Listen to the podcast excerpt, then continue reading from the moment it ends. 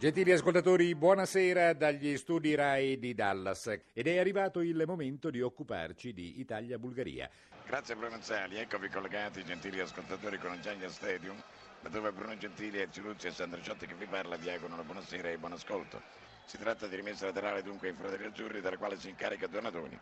Ha servito Roberto Baggio, sta per entrare in area, supera un avversario, va al tiro ed è gol!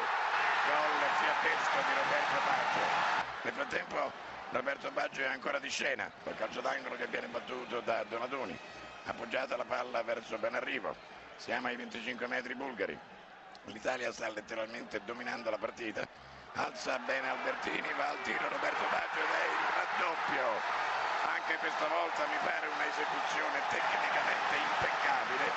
E siamo ancora in vantaggio, ma questa volta solo per 2-1, avendo accorciato le distanze la Bulgaria sul rigore con Stoico